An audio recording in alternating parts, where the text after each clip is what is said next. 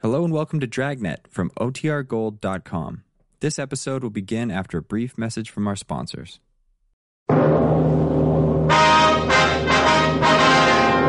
Sound off for Chesterfield. Chesterfield, first cigarette in America to give you premium quality in both regular and king size, brings you Dragnet.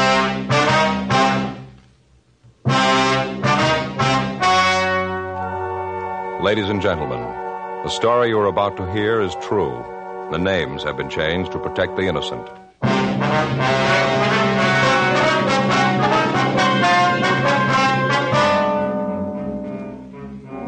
You're a detective sergeant. You're assigned a robbery detail. You've just rounded up a vicious gang of thieves. The heavy man is still at large. Your job? Get him. Hello, this is George Fenneman. I want to talk to you about the cigarette that's really on the move, the one everyone's talking about and trying Chesterfield. First cigarette in America to give you premium quality in both regular and king size. Chesterfield King Size is exactly the same quality and exactly the same blend of tobacco as Chesterfield Regular Size. There is absolutely no difference, except that King Size Chesterfield is larger, contains considerably more of the same tobaccos. So much more, it gives you a 21% longer smoke, yet costs very little more. And Chesterfield King Size contains better tobaccos and is of higher quality than any other king size cigarette. So sound off for Chesterfield. Either way you like 'em, regular or king size, Chesterfield gives you the best possible smoke.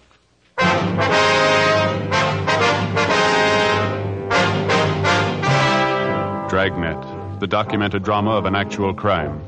For the next 30 minutes, in cooperation with the Los Angeles Police Department, you will travel step by step on the side of the law through an actual case transcribed from official police files. From beginning to end, from crime to punishment, Dragnet is the story of your police force in action. It was Tuesday, March 6th. It was windy in Los Angeles. We were working the day watch out of robbery detail. My partner's Frank Smith. The boss is Captain Didion. My name's Friday. It was 2.46 p.m. when I got to room 27A. Robbery. Frank, Yeah, Joe. how about those subpoenas? Took him down to the warrant office. They're going to serve him. Oh, fine. All the follow-ups made, packages in order. That about wraps it up, doesn't it? Yeah, Albert Bentley. Yeah, nothing from Mac yet. No, he said he'd call as soon as he heard anything. Be happy when we get him, won't you? He's probably the worst of the lot. Yeah. Well, according to what Max said, he's in real trouble now. Broke. None of his friends will have anything to do with him. We'll turn him. I don't think I'll ever understand a guy like Bentley. What makes a man want to beat somebody just for the sake of beating him? Figure that we'll have it made. 32 robberies, and just about every one, Bentley's got to work over at least one of the victims. He's pretty vicious. Now we get him this time he's through. Probably knows it, too. Even when Mac blows the whistle, probably going to be rough to take, though. Yeah. Joe, I don't know how you feel about it, but I'm happy it's over. And let's face it, we were lucky on this one. The guys were gun happy. Taking any longer to get him, they'd have killed somebody, sure. Maybe so.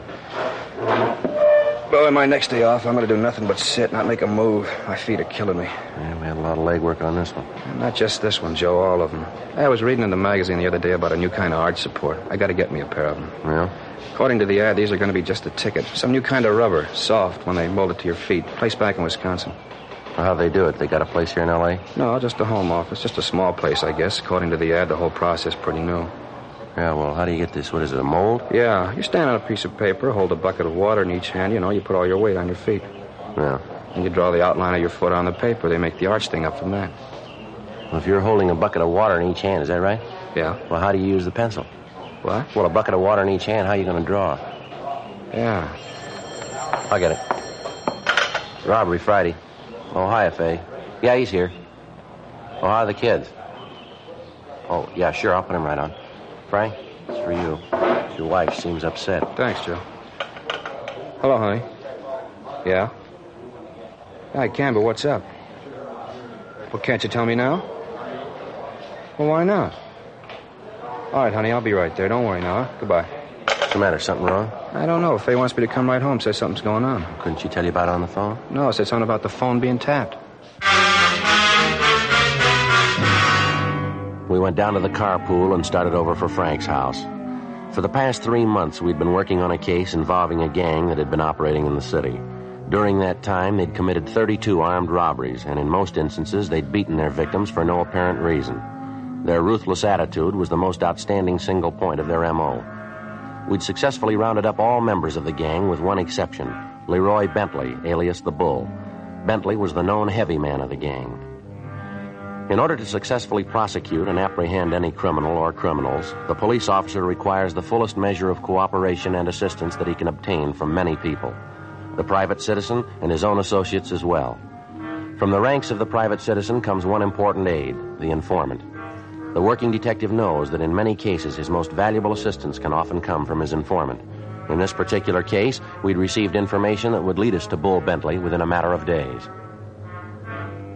3:22 p.m. We arrived at Frank's home. I'm glad you're home, honey. I'm awfully worried. Hello, Joe. Oh, How are you? What's the trouble now? What's this all about this phone being tapped? Well, that's what he said. Who? Oh, The man who called. All right, now, honey, can you tell me what this is all about? I got a phone call just before I called you. It was a man. Said his name was Bull Bensler or Bentley. I didn't get it. He said that you thought you were a smart cop, but if you didn't lay off him, he was going to take care of you where it hurt the most. He threatened the children and me, too. Oh, Frank, I don't know what to do. Go on.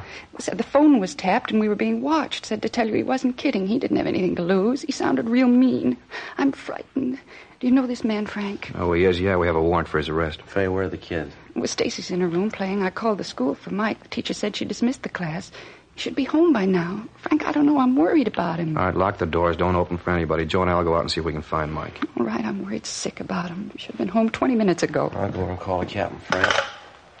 Ask him to send a couple of men out, huh? Thanks, Joe. Don't worry about it, Fay. 2511, please. Yeah, robbery. Hello, Glenn. Is the captain there?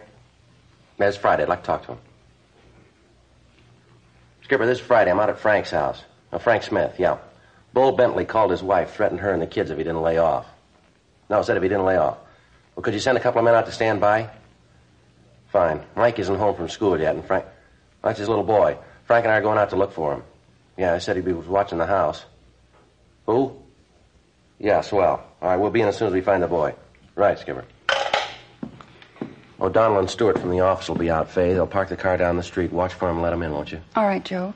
What about it, Frank? You going to lay off this guy? You want me to? Please find little Mike. All right, honey. We'll find him. Uh, lock the door and don't open it for anyone but O'Donnell and Stewart when they get here. All right, dear. Now, don't worry, huh, honey? We'll find him. Yeah.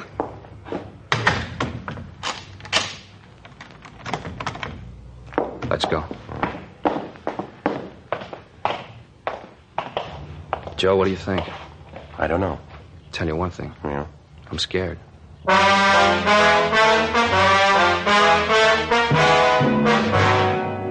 There are two types of criminals that can be counted on to be dangerous the youngster who becomes easily panicked at the scene of a crime, and the older criminal who will do anything rather than go back to the penitentiary.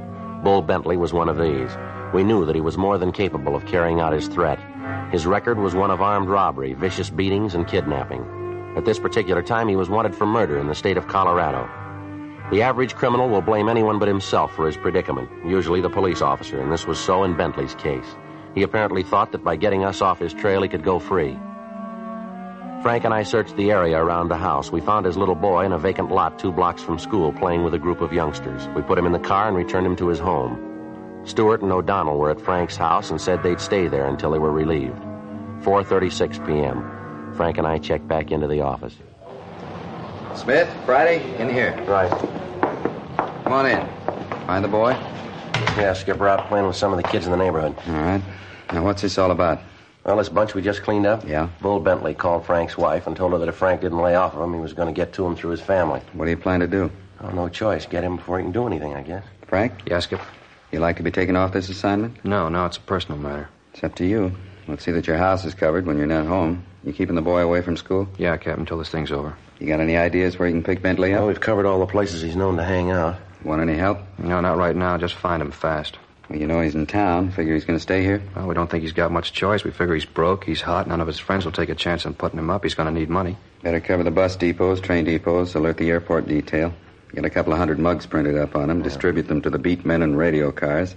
Contact Captain Hamilton, intelligence. He might be able to come up with something. Our informant said he could turn Bentley for us in a week. A week's a long time, Joe. I know. You've covered all his hangouts. All of them. Nobody's seen him in a couple of days. Just seemed to drop out of sight. Big town, a lot of people. Sometimes you don't realize how big till you start looking for one man. Yeah. Want to get in touch with the boys in the press room, give them the story, see if they'll carry Bull's picture. See Jack Ricketts, he'll put the picture on suspects wanted. We'll get started on it right now. you got a silent number, haven't you, Frank? Yeah, it's unlisted. How'd Bentley get it? It had to come from somewhere. Joe and I were talking about that. You know pretty much who we give the numbers out to. About the only one we can figure to be in a position to give it to Bentley is Harry McLeod. Your informant? Yeah. How long since you've heard from this McLeod? A couple of days. Figure maybe he'd cross you, throw in with Bentley? Uh, Well, it's possible. I don't think so, though. He's leveled with us so far. Number had to come from someplace. Yeah, well, it sure makes it look like McLeod, doesn't it? I don't think Mac would give the number away on his own. Bull could get it. We got 32 people to prove it. Well, we better get on this thing. Come on, Frank. Right. Check you later, Skipper. Joe, I don't know what I'm going to do. Well, don't worry. We'll get to him. No, I mean this two-bit thief calling Faye, threatening her. Try to take it easy. I know how you feel. Why me, Joe? Bull Bentley's brushed up against a hundred different cops in his day. Why me? Law of averages, I guess. You were handy. I knew just what to do. Well, Skipper gave you a choice. If you'd like to go home, nobody'd blame you. You don't know what it is, Joe. You don't have a family. Something like this can split you in two. Half of you wants to be on the job, the other half is pulling you toward home. Joe, if that cheap punk steps to my front porch, I'm going to lean on him hard. Now, look, Frank, this isn't going to get us anyplace. Let's get over to the photo lab and get this thing moving, huh? I could just figure it. 4,000 guys in the department, and Bentley has to pick me. Joe, why me? All right, look, Frank. I could try to spell it for you a hundred ways, and we still wouldn't come out with any kind of a total. I know what you must be going through, and I'm sorry it's got to be you. I'm sorry it has to be any cop. You're right about me not having a family, but it's squeezing me just as hard as it is you. You and I both knew when we filled out those application blanks what we were taking on. It's the job, Frank. Maybe I never told you before. or Maybe you've been through this too. I don't know. There isn't a day goes by that I'm on the job here that I don't run into something that breaks my heart. Why did Ed Wilson have to get shot down when he and his partner tried to take that guy out of that rooming house over on 8th Street? Why did Olson and his partner have to end up in the PNF ward last week? Why do you have to run the gamut of every human emotion and class of people on earth? Poor or rich, it's all the same. Somebody picks up a gun to knock over the corner gas station, everything hangs in the balance. The minute that thief slips a cartridge into his gun, the gas station attendant, his family, his kids, and every relative he's got slides right onto the short end. Everybody seems to think that wherever crime is concerned, they never get any closer to it than the front page of the morning paper. I know you know this, Frank. For every attempted crime, God only knows how many innocent people are thrown into the balance even before the crime's been committed. That's the way it is, Frank. I'm not trying to tell you anything you don't know, but the minute you passed that exam, you had to make book that something like this could contaminate you just as surely as if you weren't a cop. I guess it's almost a legacy. Nobody's found a vaccine for crime. Nobody's immune. And it's worse with you and me because we know better than to think we can't be touched. We know we can. We invite it every time we roll on a call, every time we pick somebody up, every time a guy gets out of line. It's the job, Frank. I didn't mean to give you an academy lecture, but if it's any comfort, I'm with you. I know just how you feel, and so do 4,000 other guys right down here. Yeah. I guess maybe we better get moving, huh? Yeah, come on. We took the mugshot of Bentley to the photo lab and asked them to run off 200 copies. We checked with the reporters in the press room, and they promised us full cooperation. Jack Ricketts told us that he'd put the picture on the air the next day. Frank called home and found that there'd been no further calls from Bentley. 6:17 p.m. We started to look for Harry McLeod, our informant. We checked his hotel, but the clerk told us he hadn't been in all afternoon. We started checking his known hangouts. In fear of burning McLeod, we were unable to ask for him by name, which made it necessary for us to canvass each individual place. 9:28 p.m. We located McLeod in a small bar that was known to be frequented by thieves. We walked over to the bar and sat down next to him. We ordered a drink. At the first opportunity, without arousing suspicion, we told McLeod we wanted to talk to him and that we'd meet him down the street, two blocks west. We left the bar, got in the car, and drove to the meeting place. Twenty minutes later, McLeod arrived, got in the back seat, and we drove away. Want to get the radio, Joe? Yeah. What's the matter with you guys? I told you I'd get in touch with you and I had something for you. You trying to get me Now, burned? take it easy, Mac. Just a couple of things we want to know. Well, I'm on your side. You guys know that. I've always leveled with you, haven't I? Yeah. Well, then what's this bit? You walk into that joint, you know what goes on in there, and you pull me out. Good chance somebody could have seen you, you know. Yeah, we know, Mac. Have you seen Bentley? No, I told you I'd let you know when I turned him. Now, don't snow us, Mac. This is important. Have you seen him? If I saw him, I'd have called you. You know that, don't you? I'd have called you guys. I told you once I'd finger him for you. I haven't called. I haven't seen him. It's that simple. What's the big rush about getting Bentley anyway? He ain't going nowhere. Now, look, Mac, we got a personal interest in this thing. This isn't just robbery. Bull's been calling Frank's wife, saying he was going to kill her and the kids. You know he'd do it. Now, how about it? I didn't know it was like that. Bull's mean enough to do it, Well, that's too. how it is. Now, I'll ask you once more. Have you seen him? Yeah. When? Day before yesterday, Sunday morning. Saw him down Marty's. How come you didn't call us? I couldn't, honest, I couldn't. He came in and asked me for some dough. I told him I didn't have any. I tried to stall him till I could get to a phone. Yeah? Didn't work. He wouldn't wait. Got mad when I couldn't help him You out. say anything about a meet? Just said he'd get in touch with me. Yeah. He was real sore when I couldn't let him have any dough, but I told him, I said, look, Bull, you know I want to help, but I just haven't got it. That's what I said. Yeah? Wasn't kidding either. Things been pretty rough. Say, you guys couldn't see your way clear, could you? Sawbuck to tide me over, huh? No, you got me at the wrong time, Mac. I'm tapped. How about you, Smith? Hmm? Well, if you gotta have it, I got ten bucks I've been saving for a pair of shoes. I sure appreciate it. You guys know that. Yeah, we know. You got any idea how Bull might have gotten Frank's home phone? No, not the slightest. You sure you didn't give it to him? Joe, you've known me for a lot of years. Would I do a thing like that after the way you guys treated me? Well, that's what we're trying to find out, Mac. I should get a little insulted at that. You guys figuring out about Oh, now me. come off it, Mac. Did you give him the number? No, I swear to you, I didn't. All right. You got any ideas where Bull might be hiding? Not in particular. You Check usual places. Yeah, we looked through them all. And you know as much as I do. He did say he looked me up in a couple of days. You see where he was going when he left you? No, just walked out of Marty's. I saw a friend of his yesterday, though. Yeah. Guy said he'd seen Bull Sunday night. Say what he wanted? Money. Said he'd try to tap him for some dough to get out of town. His friend help him? He didn't give him any money. He gave him something else, though. Yeah. He gave him a gun.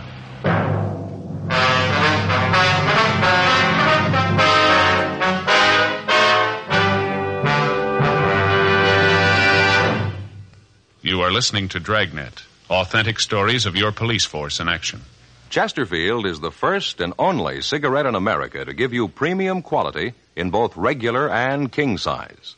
Just as Chesterfield is the first and only cigarette to tell you what it's made of. Yes, Chesterfield names all its ingredients, so you'll know what gives you the best possible smoke. The world's best tobaccos, pre tested by laboratory instruments for the most desirable smoking qualities. Pure, costly moistening agents costly glycerol and pure sugars which are natural to tobacco, and cigarette paper of the highest purity, the best that money can buy. That's what's in your Chesterfield. Ingredients that give you the best possible smoke. Much milder, with an extraordinarily good taste, and as confirmed by a well known research organization, no unpleasant aftertaste. So sound off for Chesterfield. Either way you like 'em, regular or king size, Chesterfield gives you the best possible smoke.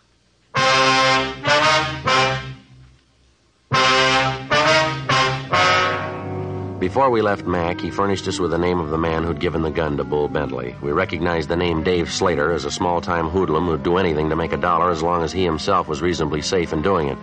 Mac told us of several places where we might find him. The most likely place was a pool room on North Main Street. Slater had numerous arrests, most of them for being drunk and for acting as a lookout for gambling games. He was a type of thief that can be found in every large city, always on the fringe of criminal operations, but never directly involved in the crime itself. We checked several of the places Mac told us about, but we couldn't come up with Slater. We checked the pool room. The manager was evasive and at first appeared reluctant to talk. We informed him that we knew Slater would be back and that we'd wait for him. The manager asked us to come to the back room with him. He told us that Slater had said that he was going down to the all night hamburger stand on the corner to get something to eat. We found Slater sitting at the counter. Call this thing a hamburger, all I can see is a bun. I'd be ashamed to sell a thing like this lousy deal 35 cents for nothing. Slater? Well, well, something you want? Police officer Slater, we want to talk to you. What about? Bull Bentley. Bentley? Never heard of. We got information you do know him pretty well. Yeah? You tell your pigeon he's lying. I never heard of the guy. Now, let me finish eating. We want to talk to you, Slater. You want to make it here or would you rather go downtown? Can't you see I'm eating? Now, let me finish. huh? I got nothing to tell you. I don't know any Bull Bentley. Now, lay off, huh? Come on, you can think better than an empty stomach, Slater. Let's go. Frank and I took Slater out of the restaurant and put him in the car. Once he was in custody, his attitude changed completely. He said he wanted to help us, but that he didn't know Bull Bentley. 1044. We got back to the city hall. I want to stop by the office, Joe. Call home. All right, I'll be in the interrogation room. You tell us, Skipper. Yeah. In here, Slater. Yeah. Sit down. Sure. Look, I told you I want to help you guys out, but honest, I don't know anything. If I did, I'd let you know. All right, come off it, Slater. Where's Bentley? Look, I keep telling you, I don't know any Bentley. Where are you living now? Solly Hotel, West Fifth. How long you been there? couple of days. You working now? Yeah, a little. Odd job now and then. You know, nothing steady. What do you call an odd job, Slater? Oh, you know, sweep out the pool room, rack the balls for him. Yeah, sure. Now, look, we've known you for eight years. You never worked a day in that time. Now, how about Bentley? We got a personal interest in him. We want him. We want him bad. Look, I tell you, I don't know any Bentley. Anything new? Yeah, Joe, he called a couple more times tonight. Last time at 10.30, scared Fay half to death. Said he knew Mike was home. He knew we were looking for him. Said if we don't stop, it'll get to the kids. Said it didn't matter how many cops we had around the house, he'd get to him. Fay's almost hysterical. O'Donnell called the doctor. Yeah. How about Slater? He come up with anything? No? Still says he doesn't know him. Doesn't know him, huh? Listen, punk, let's you and me get straightened out. What happens to me is one thing, what happens to my family's another. They don't pay me enough money to jeopardize my family. Now you get this straight. When punks like you and your trigger happy friends can threaten my family, then something's got to give, and it's not gonna be me. Yeah, but I told you. Look, wipe that silly grin off your face, Slater. You feel nice and safe there, don't you? You know, as long as you're in custody, we gotta take care of you. Well, maybe you'd like to know that if I have to, I'll take this badge off and walk up one side of you and down the other. Now, I want to know where Bentley is, and I want to know now. We're not stumbling around in the dark. We know you gave him a gun. Let me tell you this, mister. Mark it down. If anything happens to my wife or my kids, you can't run fast enough to get away, because I'll nail you hard. All right, Frank. He's getting pretty tough, isn't he? Just telling you how you stand. Now, come on. Where's Bentley? I told you, I don't know Bentley. All right. Let's get everything out of your pockets. Get it on the table. Well, there's nothing much. Uh, yeah, change, keys, yeah, and a nail file, address book, my handkerchief, comb, wallet, yeah, cigarettes, and matches. That's all. I'm going to shake him down, Frank. Yeah. I told you that's all. All right, now, what are you stand looking still. for? Now push your luck, Slater. It's clean, Joe. How much money you got in your wallet? I don't know, double sawbuck maybe. It's a funny thing. You guys never work, but you always got money. All right, take the money out and count it, Slater. Why? What's that going to prove? Take it out and count it. All right. 10, 20, 25, 26, 27, 37, another five. 42 bucks. I didn't know I had that much. All right. Put the money in your pocket. That all the money in your wallet? Yeah, that's it. Let's see the wallet. Here. There's nothing in it, a couple of cards, that's all. Yeah. Let's see here. A couple of pawn tickets. Picture. Who's the girl? Babe, I met in Dago. You don't know her. She's not in the rackets. Married now. I haven't seen her in a year. Now, why are you carrying her picture? Always kind of liked her. She had class. Real nice broad. You said you didn't know Bo Bentley? That's what I said. How about Leroy Bentley? Nah. You know anybody at all named Bentley? Look, I told you I don't know any Bentley. How many times do I have to tell you? You know anybody by the name of Bull? I don't know anybody named Bull. I don't know anybody named Bentley. Yeah. Take a look, Joe. Now, maybe you can explain this then. Yeah, what's that? Bar tab in your wallet. His name Bull written on it. How about it, Slater? Who's Bull? I don't remember that. Probably something I picked up a long time ago. I, I don't remember it. Tab's dated March 4th, day before yesterday. Your memory must be getting pretty bad, huh? I got nothing to say. Well, Frank, you want to check the business office and see who this number is listed to? All Yeah, Joe, right away. right, fine. I'm going to tell you something, boy. This is a rotten deal. The law protects people like you. You're lying. We know it, and you know it, too. You know Bentley. You know where he is. What's more, we know you gave him a gun Sunday night, the same date on that tab. I'll tell you what we're going to do, Slater. You're a real wise guy. You talk fast. We're going to get Bull. Maybe not tonight, maybe not tomorrow, but we'll get him. And when we do, we're going to tell him that you blew the whistle on him. We're going to put him in the same cell with you. I'd like to hear you talk your way out of that. Well, you wouldn't do that. Don't make book on it. Look, he's a mean guy. He'll kill me. Thought you didn't know him. All right, so I know. him. But you wouldn't do that. Would you put me in with him? Where is he, Slater? You going to tell him I turned him in? We're making no deals. Where is he? I don't know where he is now. You know where he'll be. Yeah, I, I was supposed to meet him there tonight at the bar down on West 7th. He's got a friend works there, feeds him. He'll be there tonight, huh? Yeah, I said if I meet him, he'd pay me for the gun, 75 bucks. What kind of gun is it? A 38. A good one, too. Worth more than 75 bucks, but I needed the money. Where'd you get the gun? Well, you'll find out anyway. I might as well tell you. Prowled the car, found it under the seat. I found out later it belonged to a guy in the vice squad. Probably real sore about it. Could be, Joe. Bar on West 7th, place called the Hamilton Inn. Yeah, that's it. He'll be there. All right, Slater, let's go. Well, where you taking me? You're going to jail. No, you can't win. Should have known you. Hey, do me a favor, huh? What's that? Talk to the jailer, make him give me a cell by myself. We handcuffed Slater to a chair in the robbery office until we got back to book him. 12:32 a.m. Frank and I left the city hall for the Hamilton Inn on West 7th Street. Slater had told us that he was to meet Bull Bentley between 1 and 1:30. When we got there, there were a half a dozen people in the place. We checked the bar and the men's restroom, but Bentley wasn't around. We went back to the car, drove down the street to a closed service station, and parked where we could keep both doors of the restaurant under surveillance. 12.50, 1 a.m., 1.15. We waited. 1.35. Joe, that him? I don't know. It might be. Let's take a look.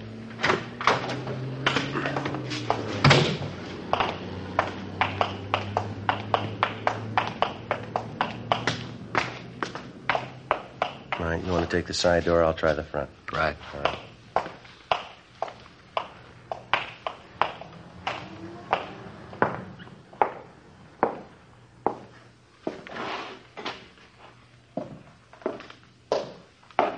I don't see him, Joe. Wait a minute. That him? Going in the phone booth back there? Yeah. All right, come on.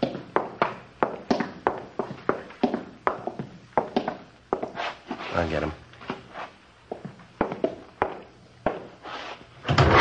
Bentley. Yeah. Watch it, Joe!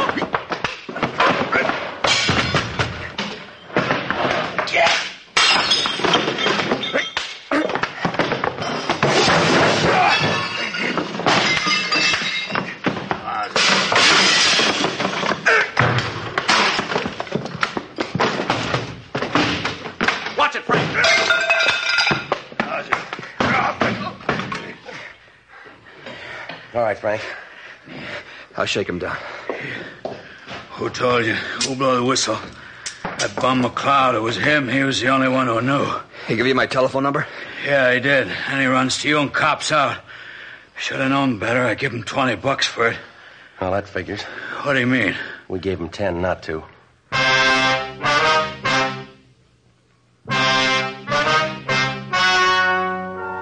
The story you have just heard was true.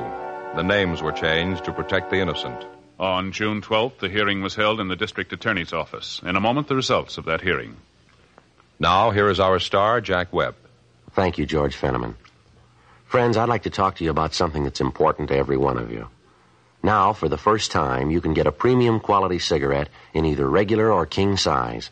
Of course, that's Chesterfield. Both regular and king size Chesterfields are made of the proven ingredients that give you the best possible smoke. Both are much milder, with an extraordinarily good taste and no unpleasant aftertaste. Yes, there's no difference between the two, except king size Chesterfield is larger, contains so much more of the same tobaccos, it gives you a 21% longer smoke, yet it costs very little more. So remember, either way you like 'em, regular or king size, Chesterfield gives you the best possible smoke.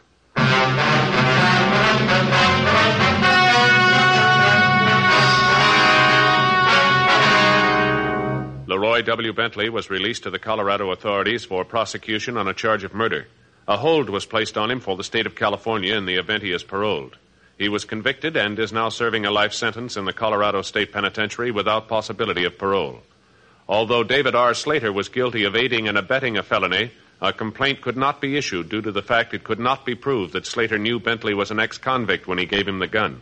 He was filed on for petty theft in Division 7. He pled guilty and was sentenced to 90 days in the county jail.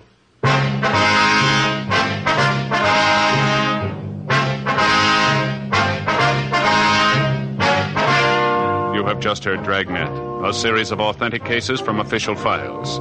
Technical advice comes from the Office of Chief of Police W.H. Parker, Los Angeles Police Department. Technical advisors Captain Jack Donahoe, Sergeant Marty Wynn, Sergeant Vance Brasher. Heard tonight were Herb Ellis, June Whitley, Jack Crucian. Script by John Robinson. Music by Walter Schumann. Hal Gibney speaking. These great programs sound off for Chesterfield. Radio, Dragnet, the Dean Martin and Jerry Lewis show, and every weekday Arthur Godfrey time.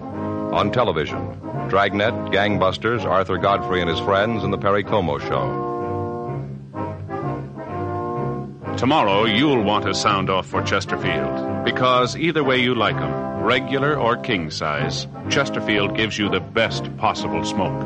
Chesterfield has brought you Dragnet, transcribed from Los Angeles.